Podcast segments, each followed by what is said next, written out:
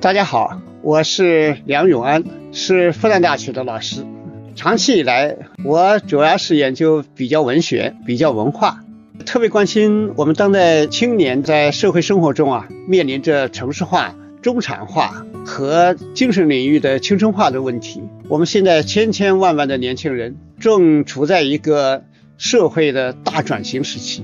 生活环境日新月异，方方面面都有一些新的发现、新的体会，同时也会有很多新的困惑。所以在这一档我和新世相光之来处共同出品的播客里，我想和大家一起聊一聊我对这些新问题的一些想法。希望通过这样的分享，给大家的生活带来新的一个思路。在这个过程中啊，我也和大家一起分享我自己感兴趣的一些书、一些电影，还有一些歌曲。在分享之后呢，也希望大家多多给我留言，我们也可以交流。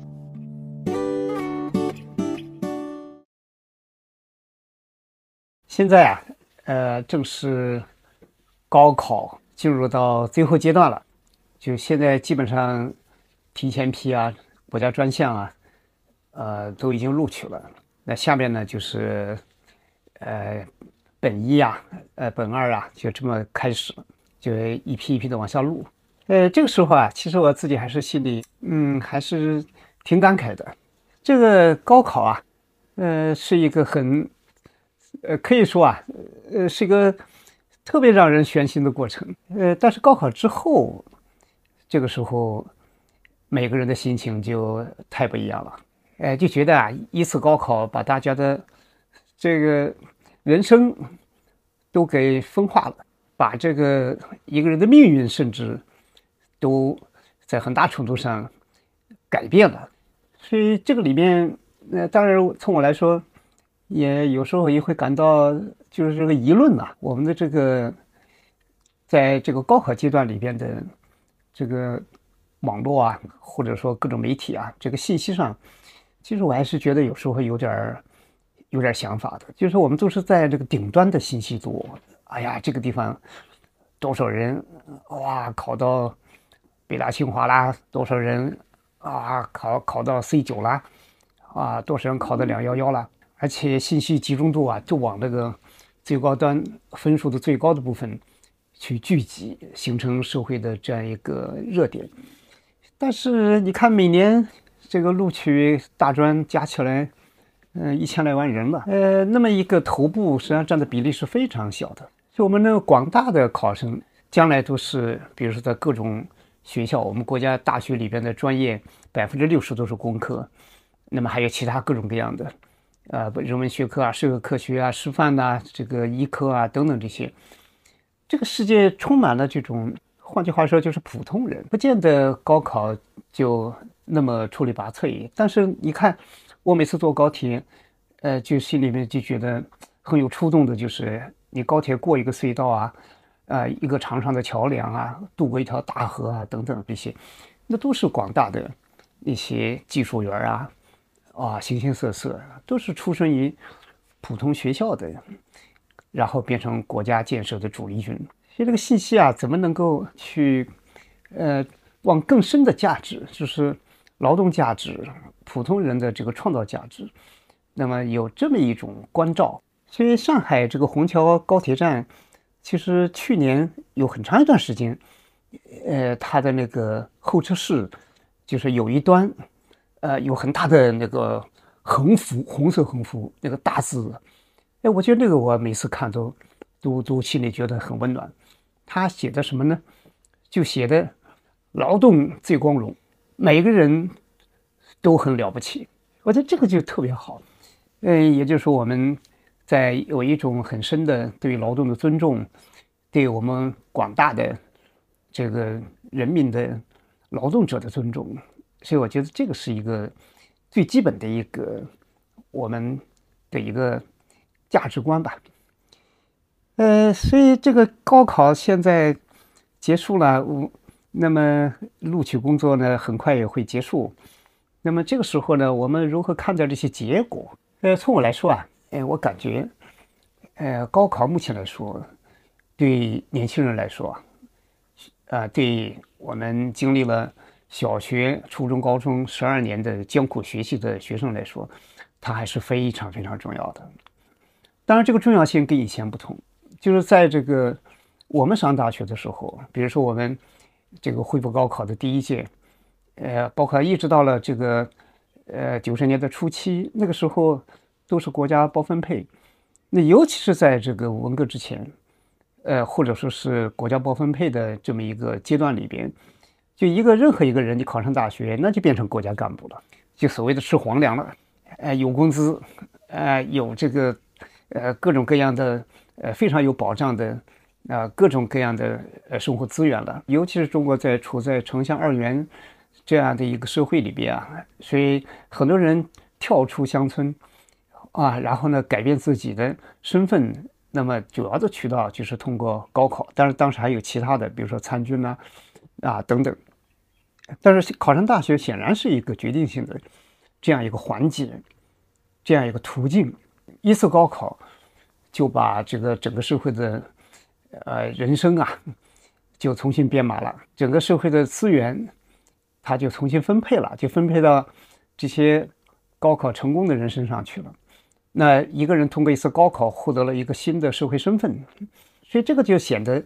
就特别的重要。但是呢，我们今天啊，这个世界在变化，社会也在变化，呃，各个方面的这个新的一些机制在形成啊，形成。我记得以前我看过一个全世界的呃那些大资本家，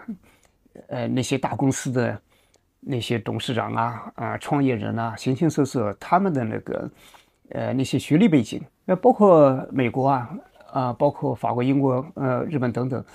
啊，其中好大一部分是没上过大学的。所以现在社会呢，它的那个整个的社会的它自己的那种资源的聚集，比如说资本的它的这样一种呃分流，或者说是它的分配等等这些，就这些方面啊，它跟以前有很大的一个不同。所以这个范围，人如何能够这个在面对一次高考，不管是成功的，或者说是失意的，那么但是呢，我们首先我觉得它不是我们的唯一，不是一个，换句话说，它也不是说我们一次高考失败就是人生失败，哎，它不是这样的，哎，这就是我们现代社会的一个一个特点。那么这点说起来好像很简单，其实呢，从历史来看，这也是一个社会进步的一个很深刻的体现。你说我们长期的农业社会，中国社会，那么一个漫长的，我们今天经常说五千年文明，其实里边绝大部分时间都是农业社会。这个农业社会它的价值是比较单一的，因为农业社会说到底就是一个生存竞争的社会，就说衣食，就说。温饱，因为生产力那么低下，所以人的那个发展的那个欲求，呃，并不是太高。呃，当时呢，寿命又短，孩子又多，那么土地资源就那么些，啊，尤其是你比如说福建啊、浙江啊、广东啊，呃，很多地方，那就是这个只有可能就是七分山呢，呃，两分水一分地啊，那么就是那么紧张，所以大家呢都要去。寻找出路，所以这就是一个低发展阶段里边那种价值不可能多元，那么追求呢也就比较大家比较趋同，所以这个时候呢，那个封建社会的科举啊，这个科举呢就变得，呃，就变得在整个社会里边啊，就社会身份或者说自己的这种社会价值，呃，或者自己获得的社会地位或者社会资源，那就是一个最重要的因素了。所以这个。古代科举制，它的那种金字塔结构，那么人们就在这个过程里边想去奋斗，然后做变成一个更高一点、位置更高一点的人，就所谓人上人。所以这个需要一生去奋斗，各种因素都在起作用。比如说天分，你说像苏轼这样的一家父子三人，那个天分是很高的。所以出了四川，出了眉山，然后最后三峡出去，哇，父子三人坐着船一直下去。然后坐着运河北上，哇，去参加科举，结果先后都是获得了非常大的，啊，这样的一种科举制度里边的成功，哎，这这种是天分很高的人。但有的人是通过积学、不断的努力，啊等等。所以就这个过程里边，实际上它有个大的一个问题呢，就是说，就大家追求的东西是一个，就是整个价值观啊，它不是一个丰富的，就像我们的大自然一样，是丰富多彩、多样性没有，大家都是集中在一个点上。所以这就是说。传统社会也可以说最大的内卷社会，啊，就是一种相互排斥的关系，也就那么一点点位置，一点点名额，一点点资源，大家都朝这儿奔，所以这里会产生一个什么问题呢？就是我们这个封闭性的这么一个价值追求，它就会把什么呢？就是科举成功作为终终点，作为终点，它有个什么问题呢？就是一个人在奋斗过程中，他不太思考价值问题，啊，就是为什么要获得成功？他不太去进行进一步的这种反思的这样一种思考，这个不思考的结果呢是什么呢？就说你最宝贵的青春时期、青年时期，你的脑子里真的是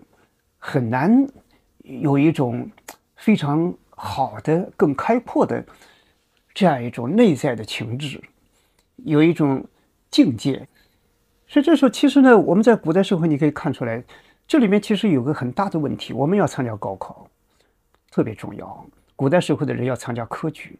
也特别重要。当然，这都是相对价值。其实我要踏上一个平台，通俗的说，就是我要获得一个入门证。啊，尤其是在以前包分配的时候，哎，我我去学，那比如说我就学了新闻，然后给你分配，然后你去做了记者。啊，做了记者之后，你没有这个没有这个身份，你没法去做啊。你做了以后，但是关键问题是你做了以后是为什么而做？你追求的是什么？就这个东西，就就不太考虑。所以，这么一个唯一的这么一个功利的社会，或者说一个等级社会里面，人就会追求这种相对价值。什么叫价值？真正的价值，它是有一种绝对性，它有信仰的特征，它有一种价值的判断，那有一种更广阔的、超越个人的一种心怀。所以，这就是我们说在。高无论是高考或者古代科举，其实你这就是站上一个台阶，在这个台阶之下，人的区别不大。我们说社会就是这样，温饱之后人的差别就太大了。温饱之前你要为生存奋斗，其实人人活得都非常紧张。其实你的一天的那种衣食住行啊，哇，你的那些打拼呐等等，那彼此之间看不出来太多的差异。但是人和人的差异最大的差异在哪里呢？就是你为什么打拼？你在这个实现温饱之后，上了这个台阶之后，你想干什么？这个差别就非常大。所以这个在古代那个科举的时候，你可以看出来。哎，那时候，比如说在那个没有科举的时候，你比如说汉代，汉代的那个就是凿壁借光的那个匡衡，就这个人，这个人我们以前就作为一个勤奋好学的典范，哎，然后来说，所以说我们以前作为一个励志的典型啊。但是这个人实际上，作为西汉时期的这么一个人，这个匡衡啊，尽管小时候家里非常穷，非常穷，我们说身在底层非常穷，他会有两个趋势。一个趋势呢是什么呢？就是在深深的能够感知人间疾苦，知道生活的不容易，然后贫贱不能移啊，然后他就在这里边啊，然后勤奋的去。通过自己的劳动，哇，通过自己的啊不舍的这种坚持不懈的学习，哎，然后呢，比如说考得很好，然后呢，他这份朴素的情感在心里边，然后他在后面的追求里边，他一按按照这种情感，他能看到很多社会不公，可以看到很多不合理，看到这个社会需要大量的要为这个最广大的人去改善。那么也就是说，简单的说，从政治角度看，那就是追求正义，他就有这个动力，因为他深深的明白，啊，这些这个百姓疾苦，那这是一个方向，所以这些人就特别好，先天下之忧而忧，后天下之乐而乐，哇，内心深处既坚韧又广大，那这是一种可能。但是另外还有一种可能啊，就是小时候太匮乏了，物质匮乏，然后就是需求很大。然后这个时候呢，一旦取得某种位置的时候，就是那一面就释放出来了，膨胀起来了。就那种，就像美国作家杰克伦敦写的那个《热爱生命》，里边那个人被饿坏了，在阿拉斯加冰原上，最后人都虚脱了，变成个蠕虫一样的，在这个山坡上往海岸拼命挣扎，最后都昏过去了。啊，幸好是被那个船上的人发现了，最后把他救到船上。你看这个人啊，沉睡了一个礼拜，醒过来，然后有面包，有牛奶，身体在恢复。但是他落下个毛病，就他拼命的存面包，就嗯吃不了，但是他还是使劲存，就是想尽办法多搞一些来，跑到厨房怎么着，反正就是就是额外的去，就心理上啊他始终是一个匮乏的。所以有些人他自己小时候贫穷，长大了以后就物质欲望特别强啊，就是拼命的想多聚集，哇，就是留下这种潜意识。就换成如果当了官，那肯定是个贪官。那不当官的话，生活里边也是占有性很强的人，智慧感很强的人，哇，什么什么什么都想要，所以这就是这种一个趋势。那个匡衡，你看这个人，啊，匡衡这个人，他实际上在当时啊，他是所谓的西汉的时候要搞文化建设，就是要搞那种思想建设，所以那个就是设立了五经博士，后来是六经博士。那么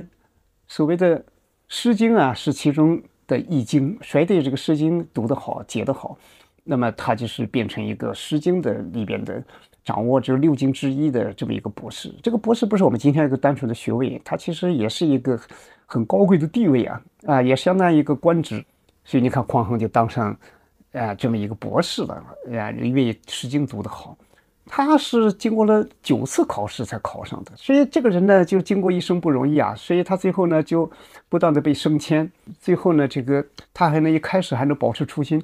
对那个汉元帝那里还提出了很多天下要怎么节俭呐，帝王要怎么样去亲近贤臣呐，怎么远离小人呐，怎么去啊去好好的管理整治那个酷吏啊等等，他就会有这样一些一些见解，最后一口气最后当上太子少傅。这个官是很大的，所以就这么一个人，但是后来官越越当越大，资源呢就在身边，啊，就是呃随便就可以得到啊，所以人家克制不住了，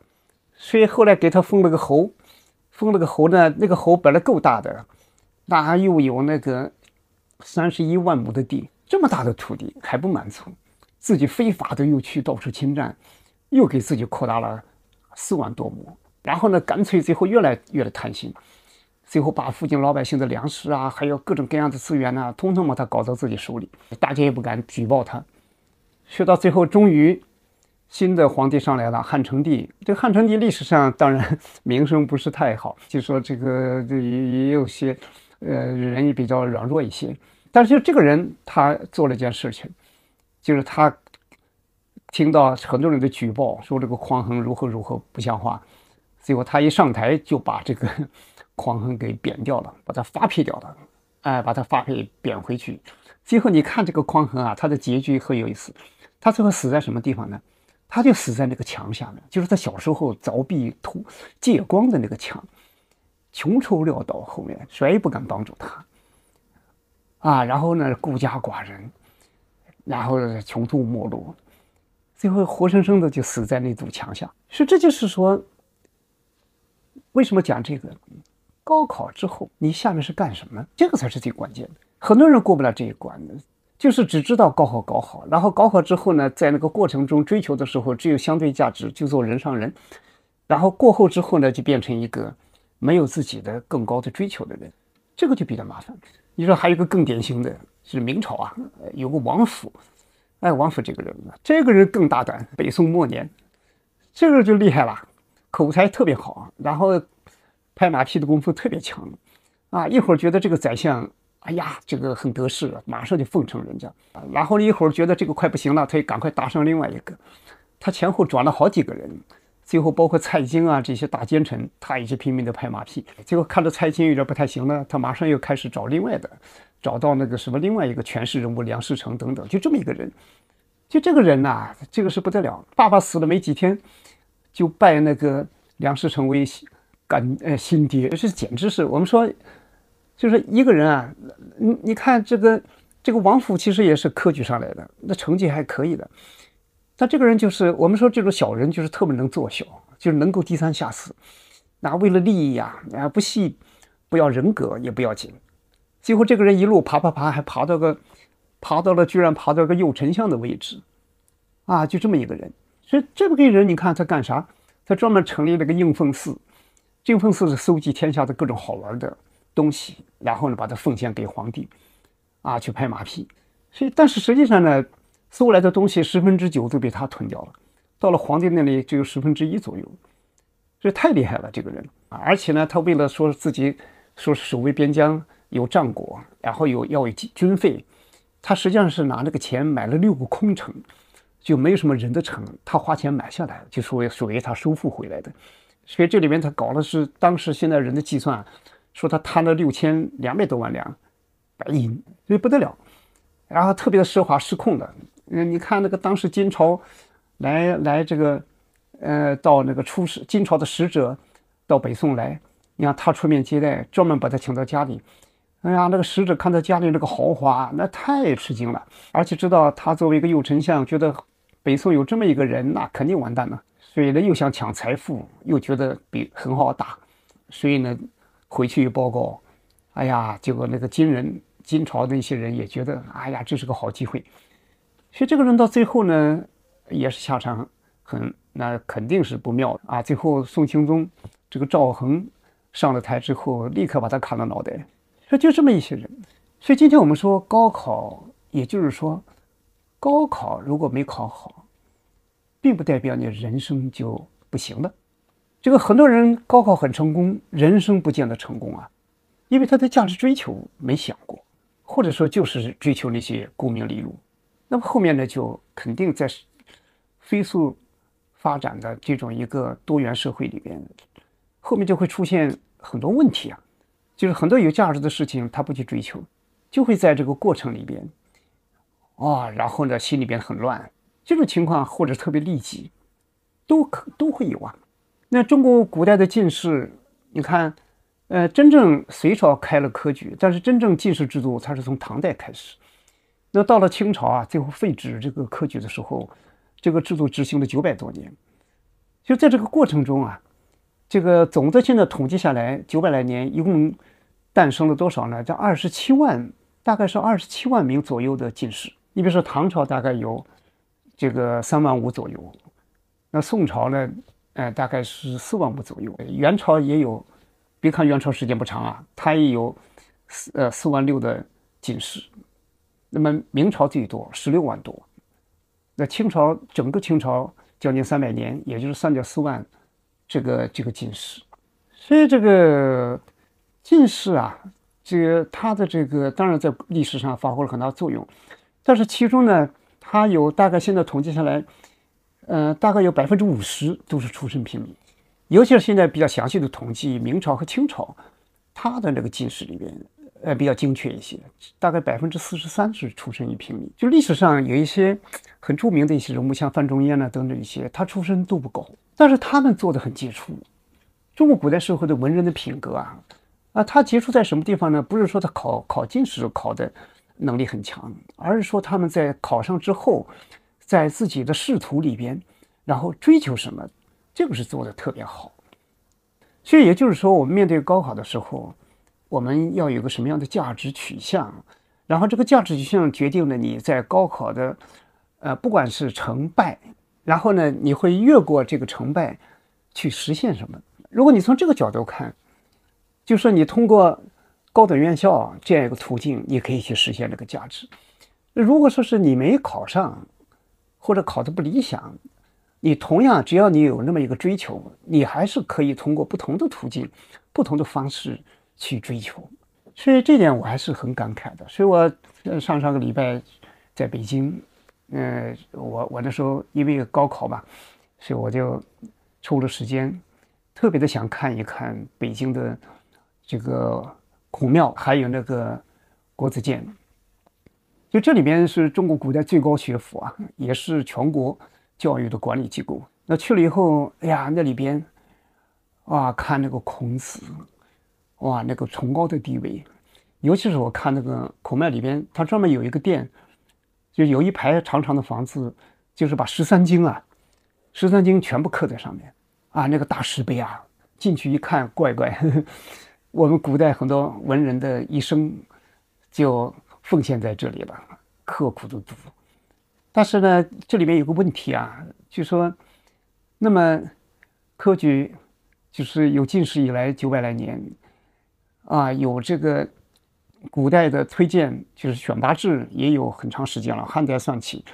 也有两千来年了。但是呢，我就深深的感觉到，我们最需要打开的就是多元性。就说你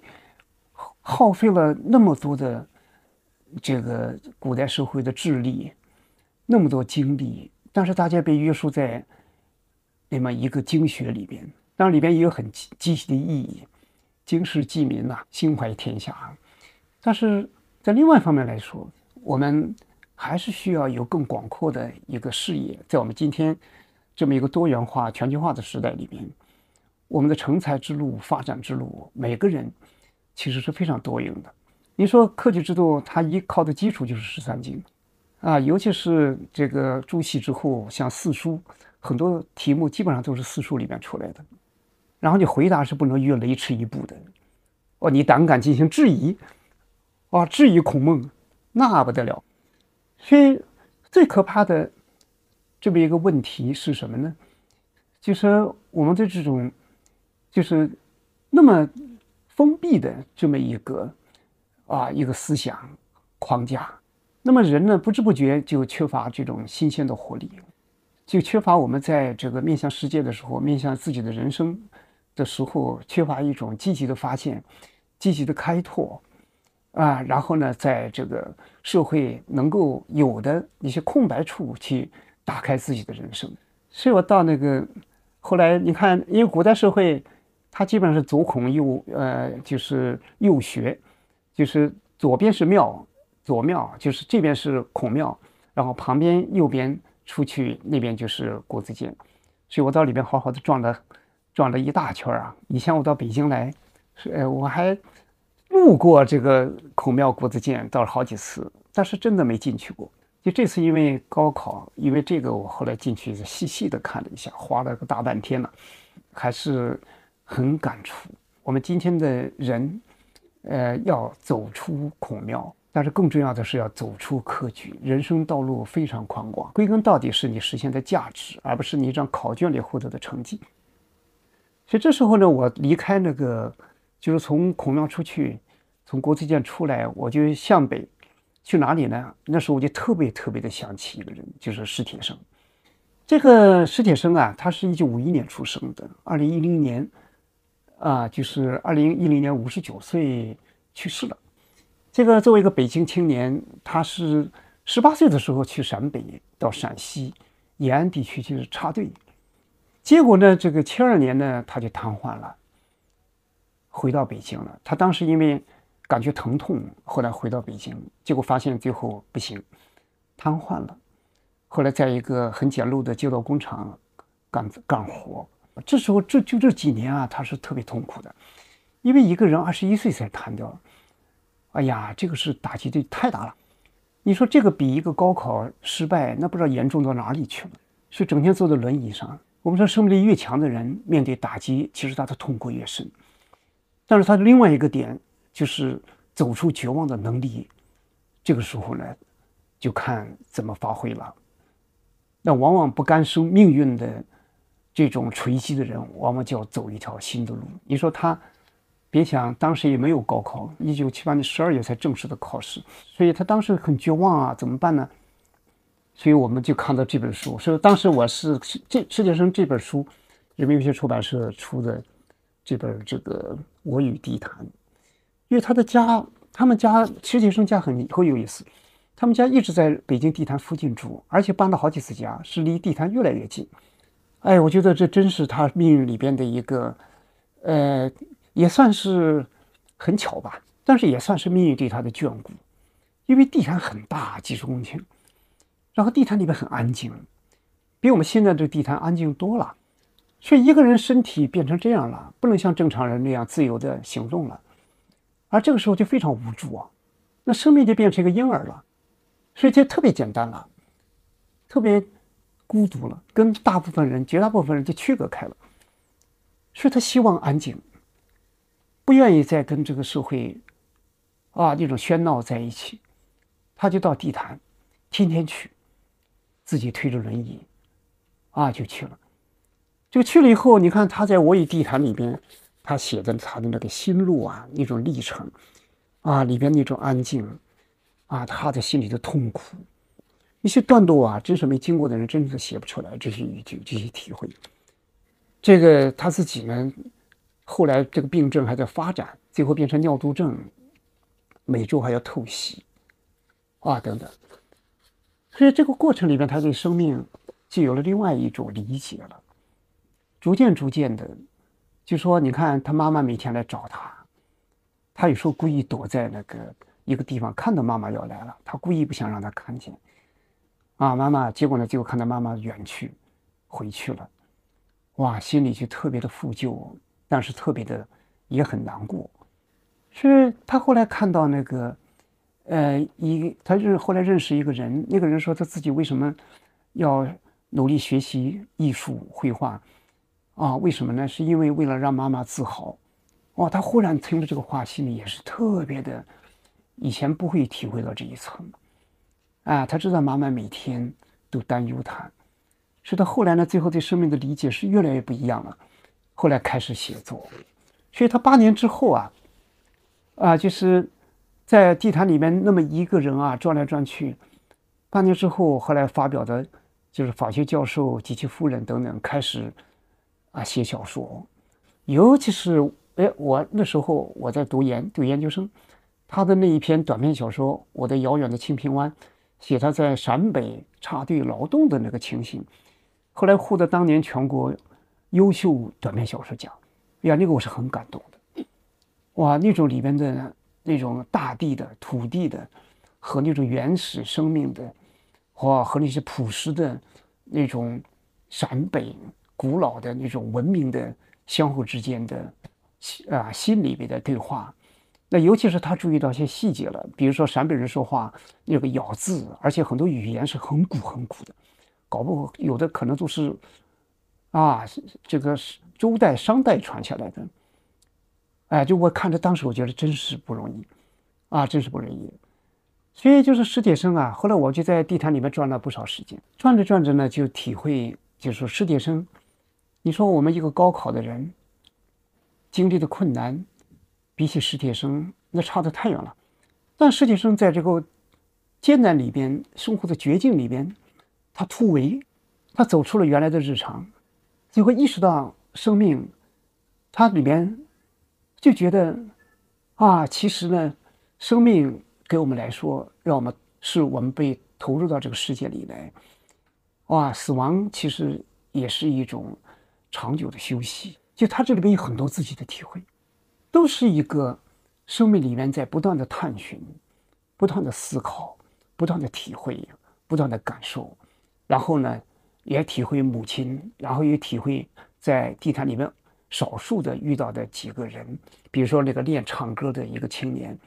哇，天天在里边，到一定的时候就来练嗓子，一种坚持，一种憨厚，到最后终于有一年他后来不来了。啊，可能他估计可能是考试去进入到艺艺术院校了已经，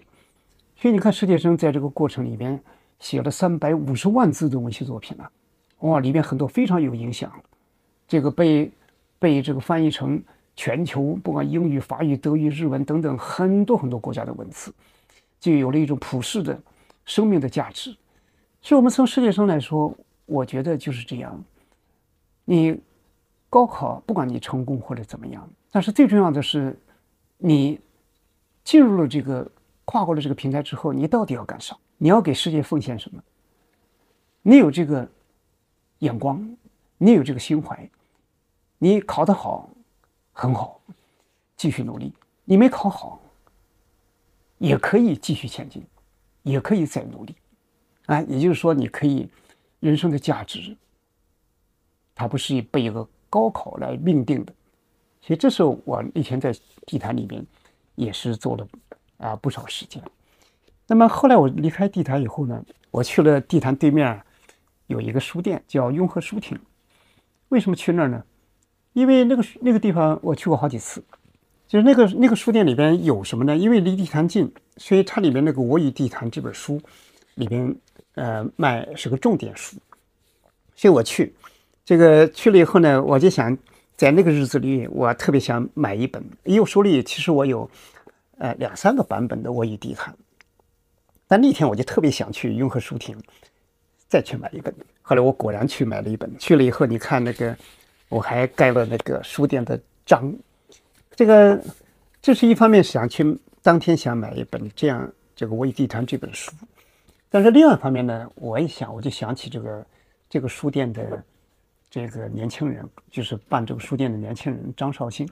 他呢，你看，我觉得没上过大学，高中都没上过。那么初中毕业以后，后来就在天津的书店里做店员卖书，哎，就是很朴实的一个年轻人。当这个卖书的时候呢，其实呢又爱读书、爱学习，然后就看了很多很多书，肯定是比那些读了高中、读了大学的那些人看的书啊，至少比很多人要多。就在这个过程里面学到了很多东西，而且交往了很多文化人、历史学家、文学家，形形色色。因为卖书嘛，书店有各种活动，有各种新书发布等等。就这么干着干着干着，对这个书越来越爱，而且越来越理解，尤其是对市场、对书业、对书的理解越来越深切。后来呢，怎么样呢？就终于决定自己办书店。哎呀，这个这个就办得很好啊！我认识这一段时间里来，这么去年认识以来，你看，哎呀，很多这个历史学家、文学家、文化学家都到他那去干什么呢？愿意把书放到他那门，而且给签名，啊，就是签名，大家都觉得，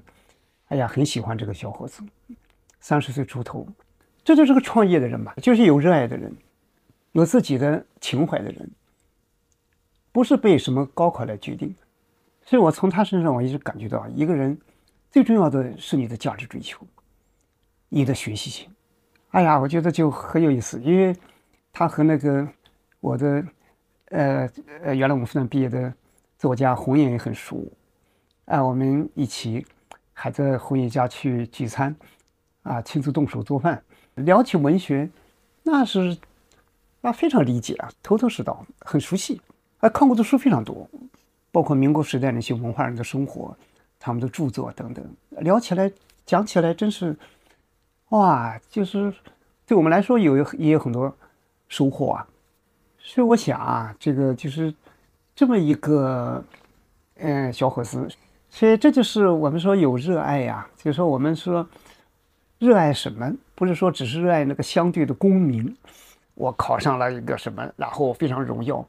啊，什么什么，要谦卑。我们要知道自己啊，通过一次高考，你考得很好，进入到很好的学校，你的责任就更大了啊，你。因为为什么呢？为什么要高考？为什么不给每个人自动上大学呢？资源有限呐。我们国家现在差不多是三千啊，差不多三千所大学，还不到一点三千所。那么有有本科院校，有专科，那么专科比那个本科还多一点。整个国家每年投入了巨量的教育经费，但是还是不可能实现这个每个人就上大学。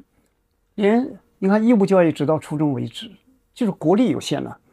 现在很多人呼吁把高中也变成义务教育，那要是经济发展到再往升一个台阶，才能做到。所以你的努力和国家的资源给你的资源这两个之间，不能把一切都算在我个人优秀，我考上了，这一切都是我应得的。其实就是社会给了你格外的一些东西，希望你能够给社会做贡献。就是做贡献需要价值观的支持啊，需要自己的努力学习。学习什么呢？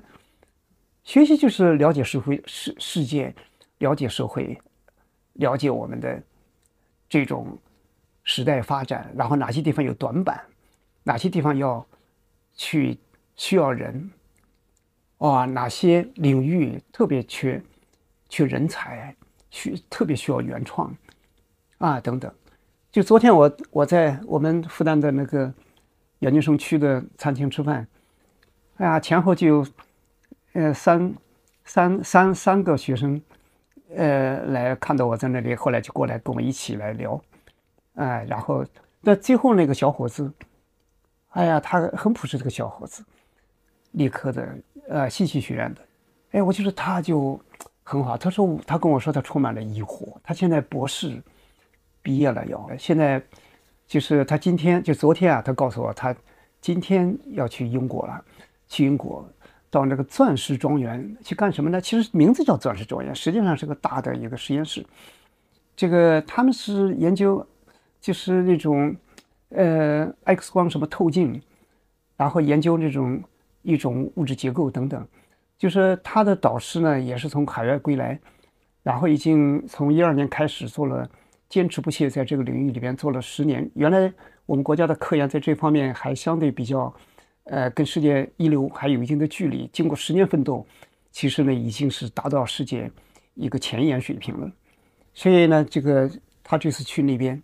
去那边呢，其实也是共同的一起做这个一些新的实验。他后面还要还要去做博士后，当然先回来一下，然后再去。但是他说，他现在考虑最大的问题就是人生发展、人生价值，不光是有了这些博士啊、博士后啊，呃。科研是一方面，有的人觉得埋头做科研就行了，但是他考虑，就整个时代发展、世界发展，作为一个年轻人，到底下一步自己的工作它的意义在哪里？啊，科学研究是解决世界它的物质世界里边是什么的问题，但是呢，它的价值呢还要考虑为什么的问题，所以他觉得自己看的历史书啊、人文书啊各方面。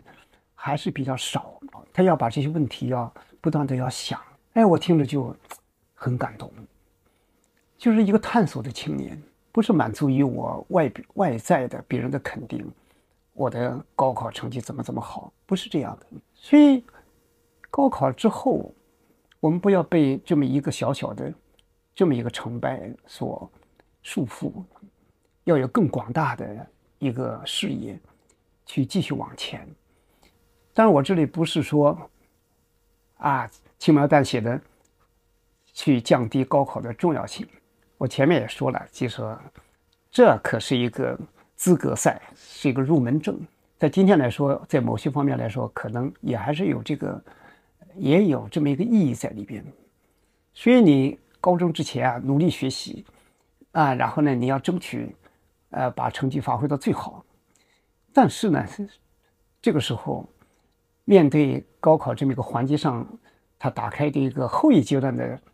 生活生命，你是一定是要有一个非常大的一个价值探索的一个新的思考了。就说高中之前应试教育那是没有办法的，但是这个之后，你作为一个精神的再起步，作为一个人生的再启动的时候，你应该去。要想这些问题了，所以我想这就是我特别想跟大家这个分享的，这就是我们面对高考以后，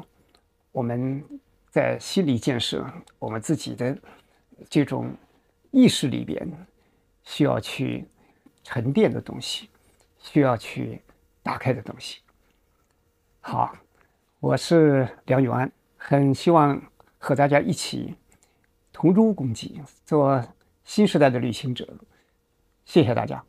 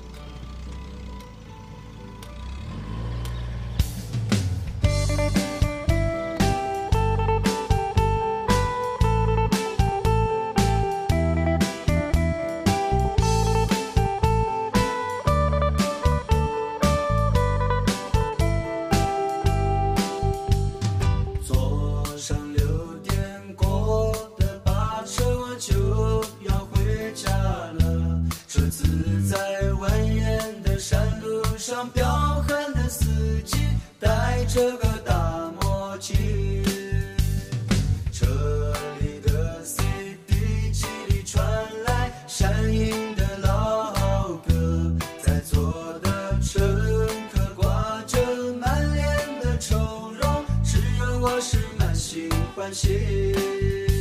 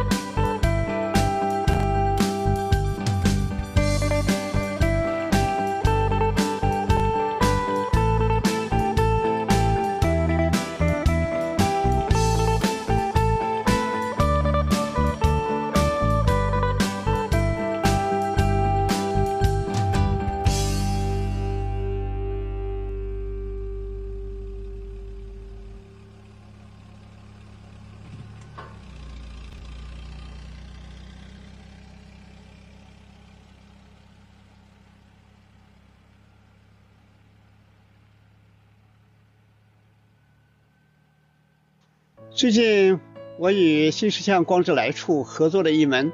工作之苦的课程，聚焦这个时代工作的一些新问题，希望能和年轻人在一起寻找重新建设生活的答案。课程有三十节，如果大家对课程感兴趣，可以搜索“光之来处”公众号去看看。